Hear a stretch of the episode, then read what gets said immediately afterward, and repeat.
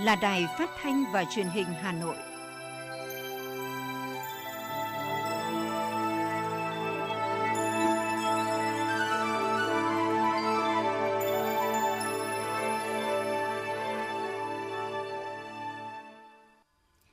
Thưa quý vị và các bạn, bây giờ là chương trình thời sự của Đài Phát thanh và Truyền hình Hà Nội đang được phát trực tiếp trên sóng FM tần số 90 MHz. Trưa nay thứ ba, ngày 19 tháng 10 năm 2021 có những nội dung chính sau đây. Đồng chí Đinh Tiến Dũng, Ủy viên Bộ Chính trị, Bí thư Thành ủy Hà Nội chủ trì hội nghị đối thoại tháo gỡ khó khăn đối với các doanh nghiệp có vốn đầu tư nước ngoài trên địa bàn thành phố. Hà Nội đang giả soát sẽ có kế hoạch cụ thể khi có nguồn vaccine phòng COVID-19 cho trẻ em. Nhiều khu homestay, nhà nghỉ tư nhân ở khu vực ngoại thành Hà Nội kín khách sau khi bỏ giãn cách. Phần tin thế giới có những tin đáng chú ý. Phái bộ ngoại giao của Nga tại NATO ngừng hoạt động từ tháng 11 tới. Cựu Ngoại trưởng Mỹ Colin Powell qua đời vì COVID-19. Nghiên cứu mới khẳng định hiệu quả lâu dài của nhiều loại vaccine phòng COVID-19. Sau đây là nội dung chi tiết sẽ có trong chương trình. Thưa quý vị và các bạn, nhằm tháo gỡ khó khăn cho doanh nghiệp bị ảnh hưởng bởi dịch COVID-19, sáng nay, Thành ủy, Ủy ban Nhân dân thành phố chủ trì phối hợp với một số bộ ban ngành trung ương, Phòng Thương mại và Công nghiệp Việt Nam đã tổ chức hội nghị đối thoại tháo gỡ khó khăn đối với các doanh nghiệp có vốn đầu tư nước ngoài trên địa bàn thành phố để cùng lắng nghe có giải pháp hỗ trợ tháo gỡ khó khăn cho doanh nghiệp. Dự hội nghị có đồng chí Đinh Tiến Dũng, Ủy viên Bộ Chính trị, Bí thư Thành ủy Hà Nội, đồng chí Nguyễn Thị Tuyến, Ủy viên Trung ương Đảng, Phó Bí thư Thường trực Thành ủy, đồng chí Chu Ngọc Anh, Ủy viên Trung ương Đảng, Phó Bí thư Thành ủy, Chủ tịch Ủy ban nhân dân thành phố, đồng chí Nguyễn Ngọc Tuấn, Phó Bí thư Thành ủy, Chủ tịch Hội đồng nhân dân thành phố. Dự hội nghị có lãnh đạo một số bộ ngành, các sở ngành thành phố, đại diện các cơ quan ngoại giao, tổ chức quốc tế, hiệp hội doanh nghiệp trên địa bàn thành phố. Phát biểu khai mạc hội nghị, Bí thư Thành ủy Đinh Tiến Dũng nhấn mạnh, Hội nghị đối thoại tháo gỡ khó khăn cho các doanh nghiệp có vốn đầu tư nước ngoài trên địa bàn thành phố Hà Nội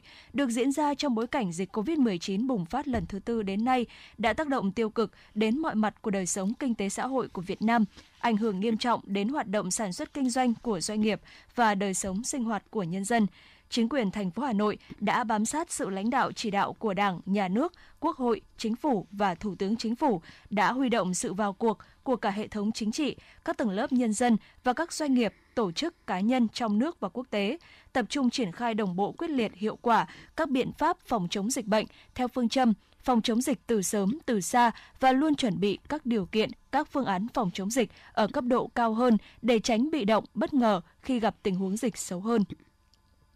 luôn bình tĩnh, tỉnh táo nhưng cũng không lơ là chủ quan, nóng vội trong mọi tình huống. Kết quả đến nay cho thấy, thành phố Hà Nội cơ bản đã kiểm soát được tình hình và đang từng bước thiết lập trạng thái thích ứng an toàn, linh hoạt, kiểm soát có hiệu quả dịch bệnh, đưa thủ đô trở lại trạng thái bình thường mới. Với tinh thần thẳng thắn, trách nhiệm và cầu thị, Bí thư Thành ủy khẳng định chính quyền thành phố Hà Nội rất mong muốn được lắng nghe sự chia sẻ các khó khăn vướng mắc của các doanh nghiệp, các nhà đầu tư nước ngoài đang gặp phải trên địa bàn thành phố, đặc biệt là những kiến nghị đề xuất, những sáng kiến kinh nghiệm để chính quyền thành phố có giải pháp hỗ trợ, tháo gỡ khó khăn, thúc đẩy quá trình khôi phục và phát triển kinh tế, tạo lập môi trường đầu tư kinh doanh thuận lợi, an toàn và lành mạnh cho doanh nghiệp và các nhà đầu tư nước ngoài hoạt động trên địa bàn thủ đô. Thông tin về kết quả phát triển kinh tế xã hội thu hút đầu tư nước ngoài 9 tháng đầu năm, nhiệm vụ trọng tâm 3 tháng cuối năm 2021 và những năm tiếp theo, Phó Chủ tịch Ủy ban nhân dân thành phố Nguyễn Mạnh Quyền nhấn mạnh, để ứng phó với tình hình dịch bệnh, bảo vệ sức khỏe tính mạng của nhân dân, ổn định kinh tế trên thị, trên địa bàn, thành phố đã ban hành nhiều giải pháp để phòng chống dịch, đi đôi với duy trì phát triển kinh tế. Về cơ bản, đến nay tình hình dịch bệnh COVID-19 đã được kiểm soát, thành phố đang từng bước phục hồi và phát triển kinh tế. Tính chung 9 tháng đầu năm 2021, GDP thành phố tăng được 1,28% so với cùng kỳ. Một số nhóm ngành cơ bản vẫn duy trì được tăng trưởng dương. Về thu hút đầu tư nước ngoài, Phó Chủ tịch Nguyễn Mạnh Quyền cho biết Hà Nội là địa phương đứng thứ ba toàn quốc về tổng vốn đầu tư nước ngoài. Tiếp theo đà thu hút FDI từ năm 2018 trở lại đây, vốn đầu tư nước ngoài tại Hà Nội 9 tháng đầu năm đạt 1,28 tỷ đô la Mỹ. Đặc biệt từ ngày 21 tháng 9 đến nay, thành phố đã cấp phép điều chỉnh cho một số dự án lớn với vốn tăng thêm 340 triệu đô la Mỹ với tinh thần luôn sát cánh đồng hành cùng doanh nghiệp vượt qua khó khăn do đại dịch nhằm biến nguy thành cơ. Đồng chí Nguyễn Mạnh Quyền khẳng định Thành ủy, Hội đồng nhân dân, Ủy ban nhân dân và Ủy ban Mặt trận Tổ quốc Việt Nam thành phố Hà Nội luôn coi trọng công tác hỗ trợ doanh nghiệp là nhiệm vụ trọng tâm xuyên suốt. Thành phố đã ban hành kế hoạch cải thiện môi trường đầu tư kinh doanh, nâng cao chỉ số năng lực cạnh tranh, phê duyệt chương trình hỗ trợ pháp lý cho doanh nghiệp nhỏ và vừa hiện nay đang hoàn thiện kế hoạch phục hồi và phát triển kinh tế, tiếp tục hỗ trợ cho doanh nghiệp trên địa bàn, tập trung vào các nhóm giải pháp như cải cách thủ tục hành chính, ban hành và triển khai các chính sách về hỗ trợ doanh nghiệp nhỏ và vừa và hỗ trợ khởi nghiệp sáng tạo, duy trì các hoạt động đối thoại, hội thảo, tập huấn để nắm bắt và kịp thời hỗ trợ, tháo gỡ khó khăn. Hội nghị đã dành phần lớn thời gian để các doanh nghiệp, các hiệp hội phát biểu đề xuất, đại diện các nhà đầu tư đều ghi nhận sự nỗ lực của chính quyền thành phố trong công tác phòng chống dịch COVID-19, tiêm chủng vaccine, đồng thời mong muốn Hà Nội tiếp tục quan tâm giảm thuế doanh nghiệp và các loại thuế liên quan, giảm tiền thuê đất, tháo gỡ khó khăn trong việc di chuyển xuất nhập cảnh của chuyên gia nước ngoài, tìm kiếm nhân lực, phục hồi sản xuất, đẩy nhanh thủ tục hành chính về đầu tư, đăng ký kinh doanh, hỗ trợ giảm nhẹ về hải quan. Đại diện các sở ngành thành phố cũng đã trao đổi làm rõ những nội dung liên quan. Thưa quý vị và các bạn, dưới tác động của đại dịch, nhiều nhà máy sản xuất của các doanh nghiệp đầu tư nước ngoài FDI bị ngừng trệ sản xuất hoặc giảm công suất trong một vài tháng qua. Tuy nhiên, những khó khăn ngắn hạn này không cản trở niềm tin và những kế hoạch dài hạn của các doanh nghiệp tại Việt Nam, ghi nhận của phóng viên thời sự. Sau nhiều lần tăng vốn và mở rộng đầu tư, mới đây dự án sản xuất cà phê của Nestle Việt Nam tại tỉnh Đồng Nai vẫn tăng vốn thêm 132 triệu đô la Mỹ. Dự kiến nhà máy sẽ hoàn thành trong 2 năm với công suất nâng lên gấp đôi. Điều đáng nói, dự án được tích cực triển khai ngay trong bối cảnh dịch bệnh còn căng thẳng. Ông Binu Jacob, Tổng Giám đốc Nestle Việt Nam, chia sẻ. Trong khi Việt Nam có lực lượng Chúng tôi tự đặt ra câu hỏi, làm thế nào để đưa Việt Nam trở thành trung tâm sản xuất các mặt hàng thực phẩm và thức uống đóng gói cho cả thế giới? Trong khi Việt Nam có lực lượng lao động giỏi tay nghề và tinh thần làm việc công hiến, và hệ thống vận hành của Nestle Việt Nam được ghi nhận đang nằm trong nhóm hiệu quả và linh động hàng đầu đối với tất cả thị trường mà tập đoàn Nestle đang có mặt. Còn tại Bắc Ninh, thu hút vốn đầu tư trực tiếp nước ngoài FDI của tỉnh đến thời điểm này đạt trên 650 triệu đô la Mỹ, gấp 1,5 lần năm 2020 và tự tin với mục tiêu thu hút trên 2 tỷ đô la Mỹ trong cả năm nay. Ông Choi Ju-hu, tổng giám đốc tổ hợp Samsung Việt Nam nói: Mặc dù trong làn sóng dịch bệnh, 6 tháng đầu năm, Samsung vẫn thuận lợi trong việc đạt được mục tiêu xuất khẩu. Nếu nhà máy sản xuất điện, sản xuất gia dụng tại thành phố Hồ Chí Minh nhanh chóng hoạt động bình thường trở lại, dự kiến công ty sẽ vượt mục tiêu xuất khẩu năm nay.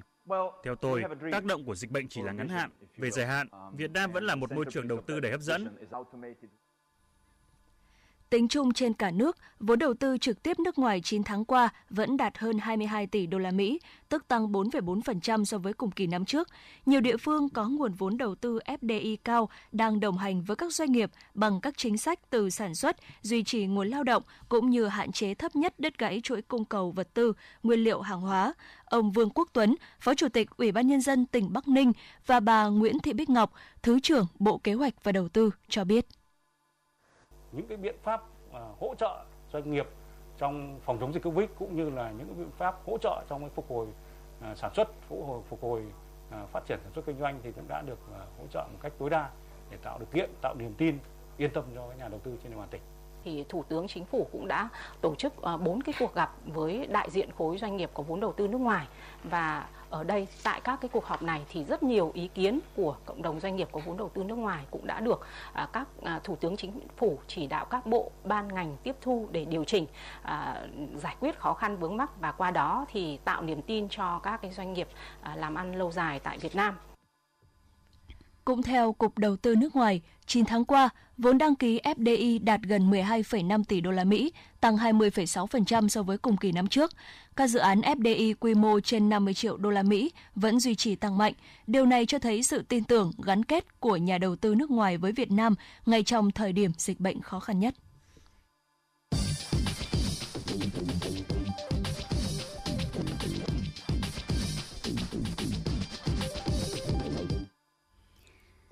Thưa quý vị các bạn, Ủy ban nhân dân thành phố Hà Nội vừa có tờ trình gửi Hội đồng nhân dân về chế độ hỗ trợ đối với chủ tịch, phó chủ tịch Hội đồng nhân dân, chủ tịch, phó chủ tịch Ủy ban nhân dân và công chức phường nghỉ công tác do thực hiện thí điểm tổ chức mô hình chính quyền đô thị trên địa bàn thành phố Hà Nội.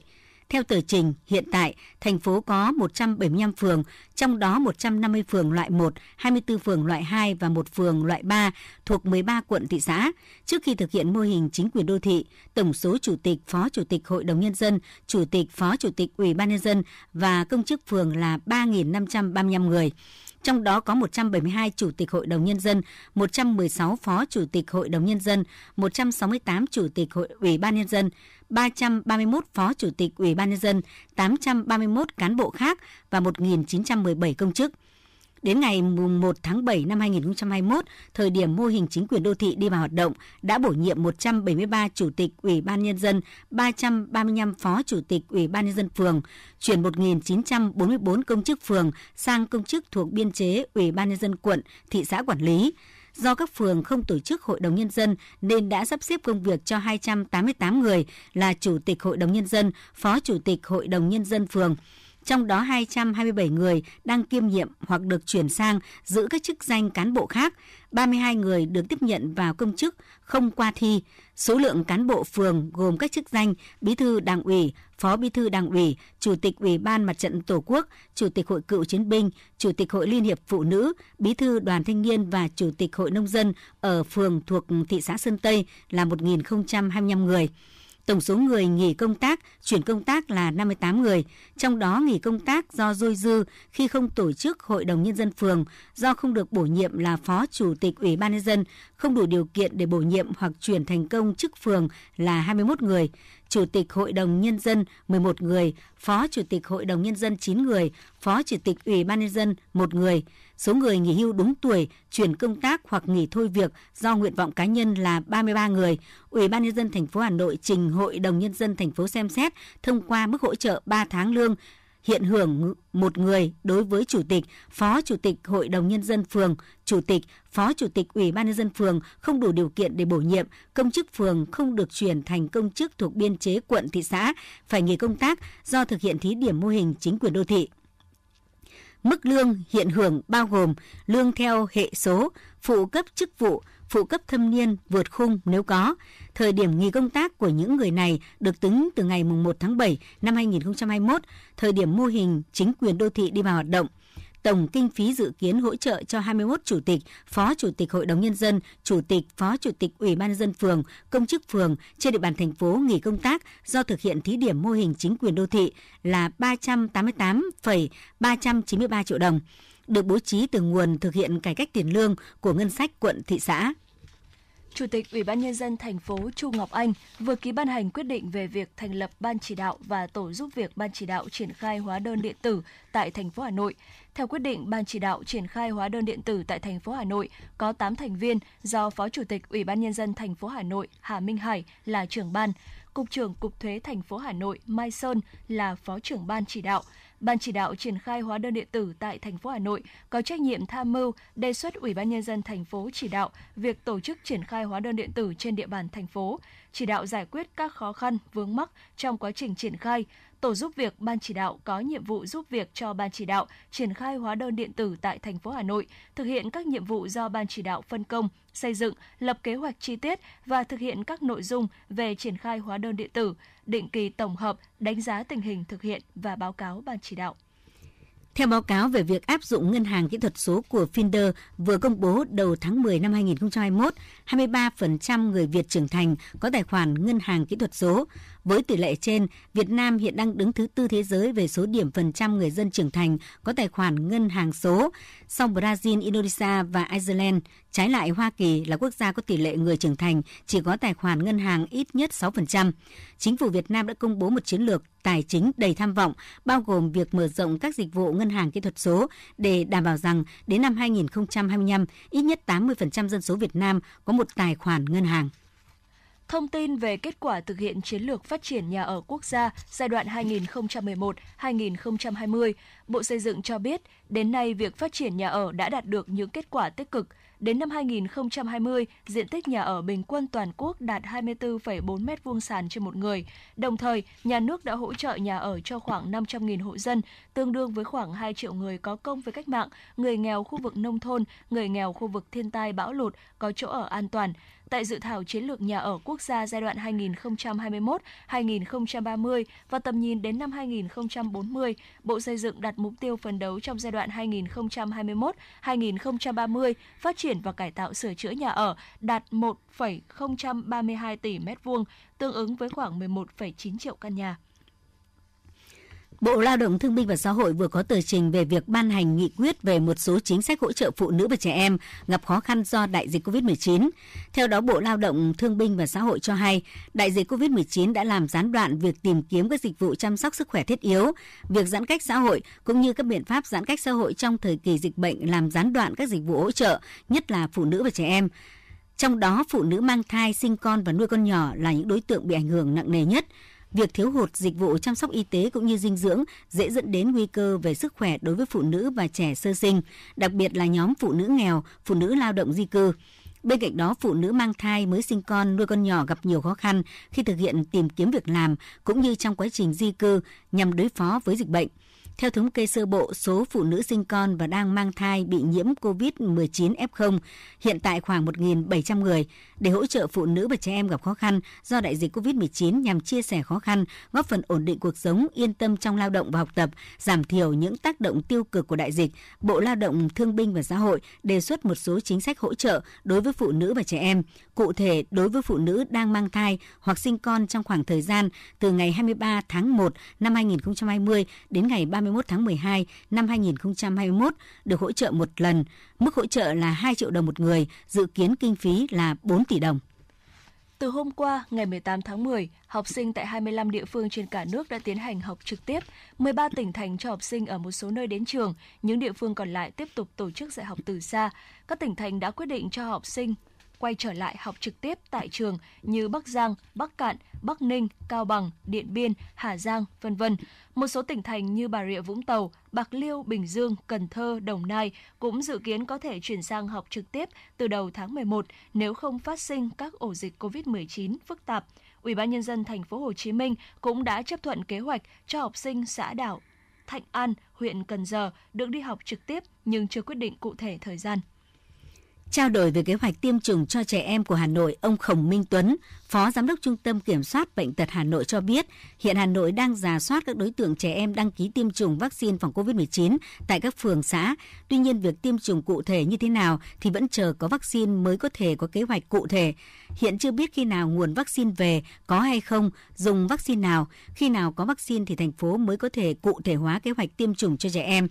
Về độ tuổi tiêm chủng cho trẻ em của Hà Nội, theo ông Khổng Minh Tuấn, điều này cũng phụ thuộc vào nguồn vaccine. Tùy thuộc số lượng sẽ tiêm cho các đối tượng trẻ từ 17 tuổi, rồi xuống 16 tuổi, 15 tuổi, theo nguyên tắc hạ dần độ tuổi. Đặc biệt với trẻ em bắt buộc phải có bố mẹ đồng ý và ký vào giấy mới được tiêm chủng. Theo đó, hiện toàn thành phố Hà Nội có chưa tới 1 triệu trẻ ở độ tuổi từ 12 đến 17 tuổi. Vì vậy, việc triển khai tiêm không quá khó khăn. Mọi công tác tiêm chuẩn, mọi công tác tiêm chủng để chuẩn bị cho chiến dịch tiêm vaccine cho trẻ của Hà Nội đã sẵn sàng. Nếu tiêm trong thời điểm trẻ đến trường, thì thành phố sẽ tổ chức các điểm tiêm chủng tại trường học và sau đó tiêm vét tại các xã phường. Nếu tiêm trong thời điểm học sinh chưa đến trường, thì sẽ tổ chức tiêm tại các điểm tiêm chủng như vừa qua.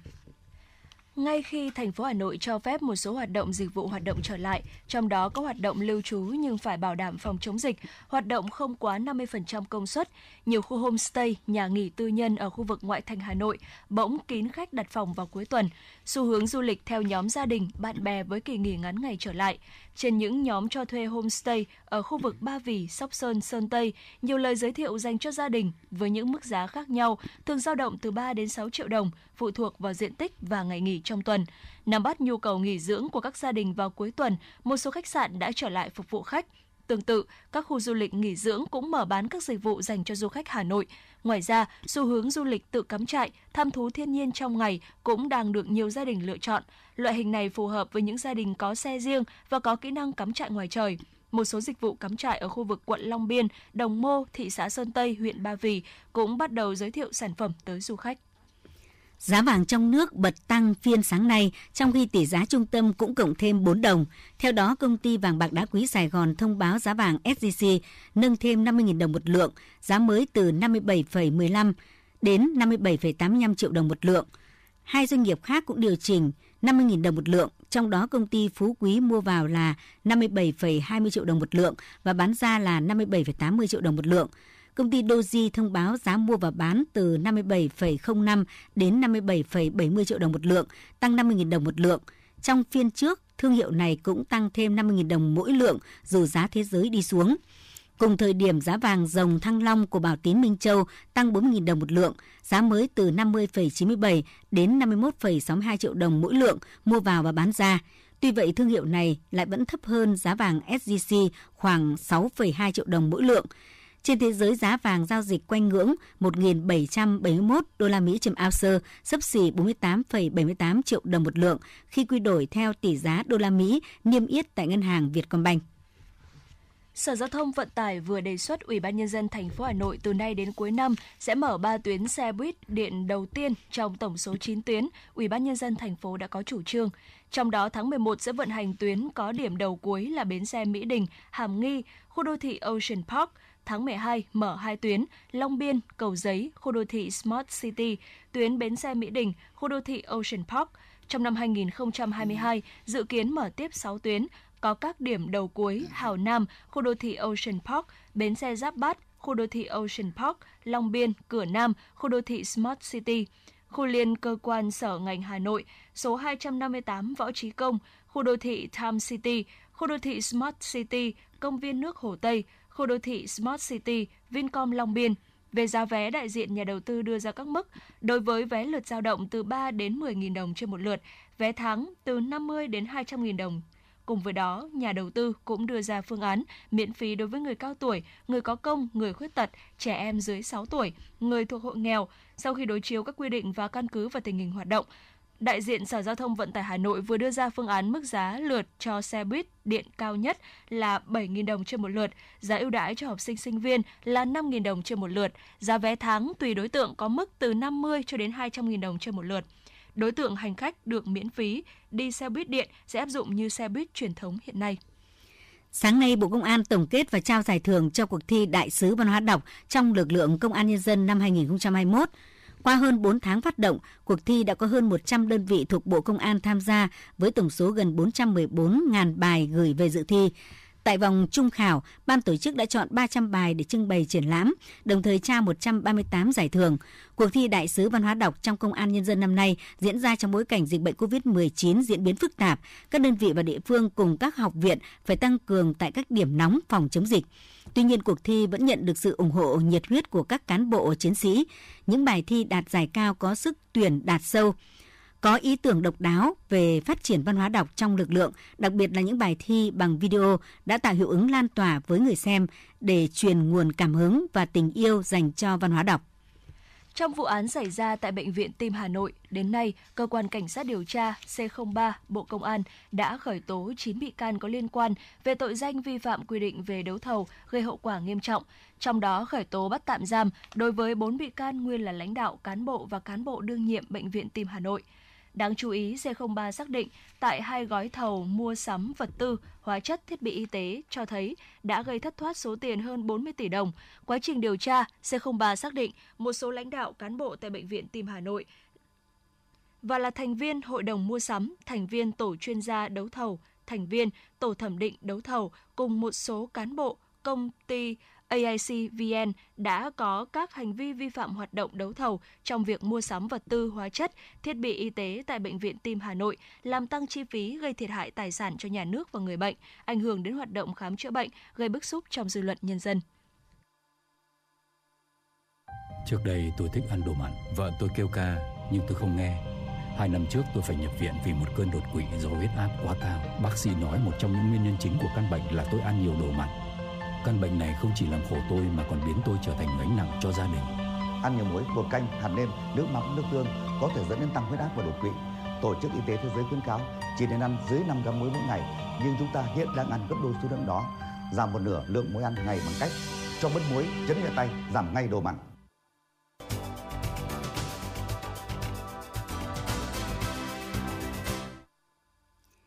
Xin chuyển sang phần tin thế giới. Ngày hôm qua, Ngoại trưởng nước Nga Sergei Lavrov thông báo phái bộ ngoại giao của nước này tại Tổ chức Hiệp ước Bắc Đại Tây Dương NATO sẽ ngừng hoạt động từ ngày 1 tháng 11 và mọi thông tin trao đổi giữa hai bên sẽ được thực hiện thông qua Đại sứ quán Nga tại Bỉ. Được biết quan hệ Nga-NATO đã xấu đi kể từ sau cuộc xung đột ở miền đông Ukraine năm 2014.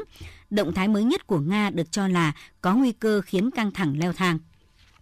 Liên minh châu Âu EU đã xuất khẩu hơn 1 tỷ liều vaccine phòng COVID-19 ra hơn 150 quốc gia từ tháng 12 năm 2020. Thông tin trên được Chủ tịch Ủy ban châu Âu, bà Ursula von der Leyen công bố ngày hôm qua. Tuy nhiên, các lô vaccine xuất khẩu từ EU chủ yếu là cung cấp cho các quốc gia lớn, trong đó có Nhật Bản, Thổ Nhĩ Kỳ và Anh, vì các quốc gia này đã ký hợp đồng với các nhà sản xuất vaccine đặt nhà máy ở EU. Số lượng vaccine xuất khẩu được hoặc quyên góp cho các nước nghèo hơn vẫn chỉ chiếm một phần nhỏ.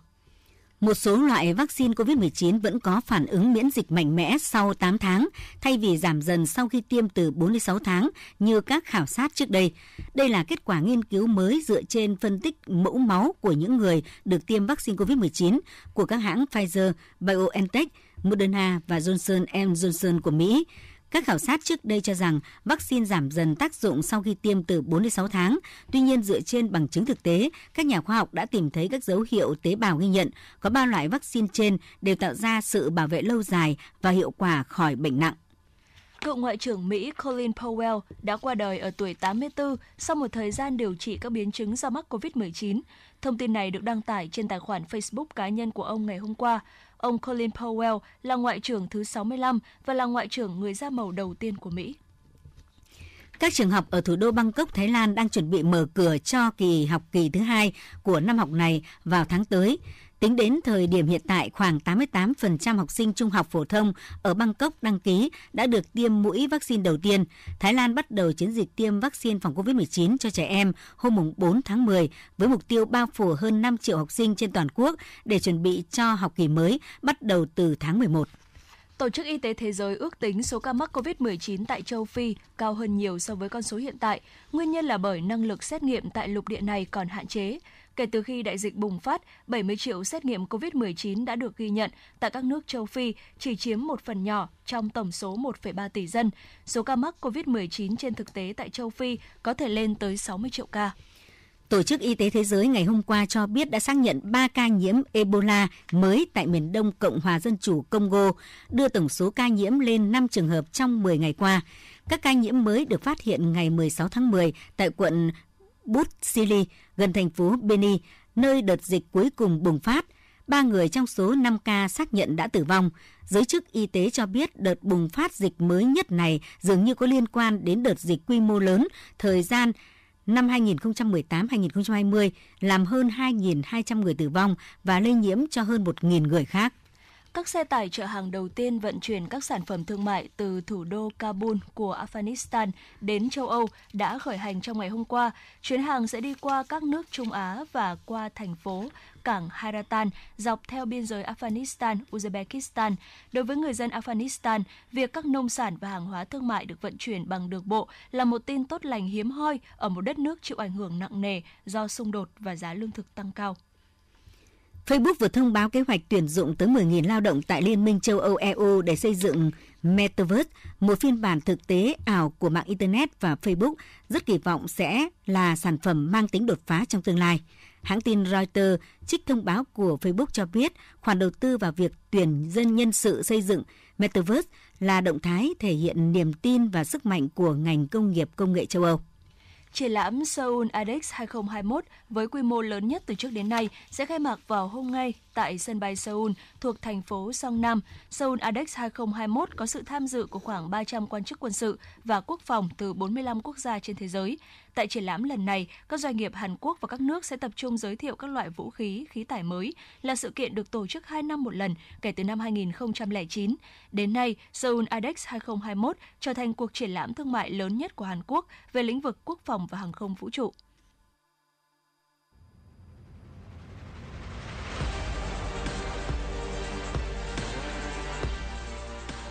Bản tin thể thao Bản tin thể thao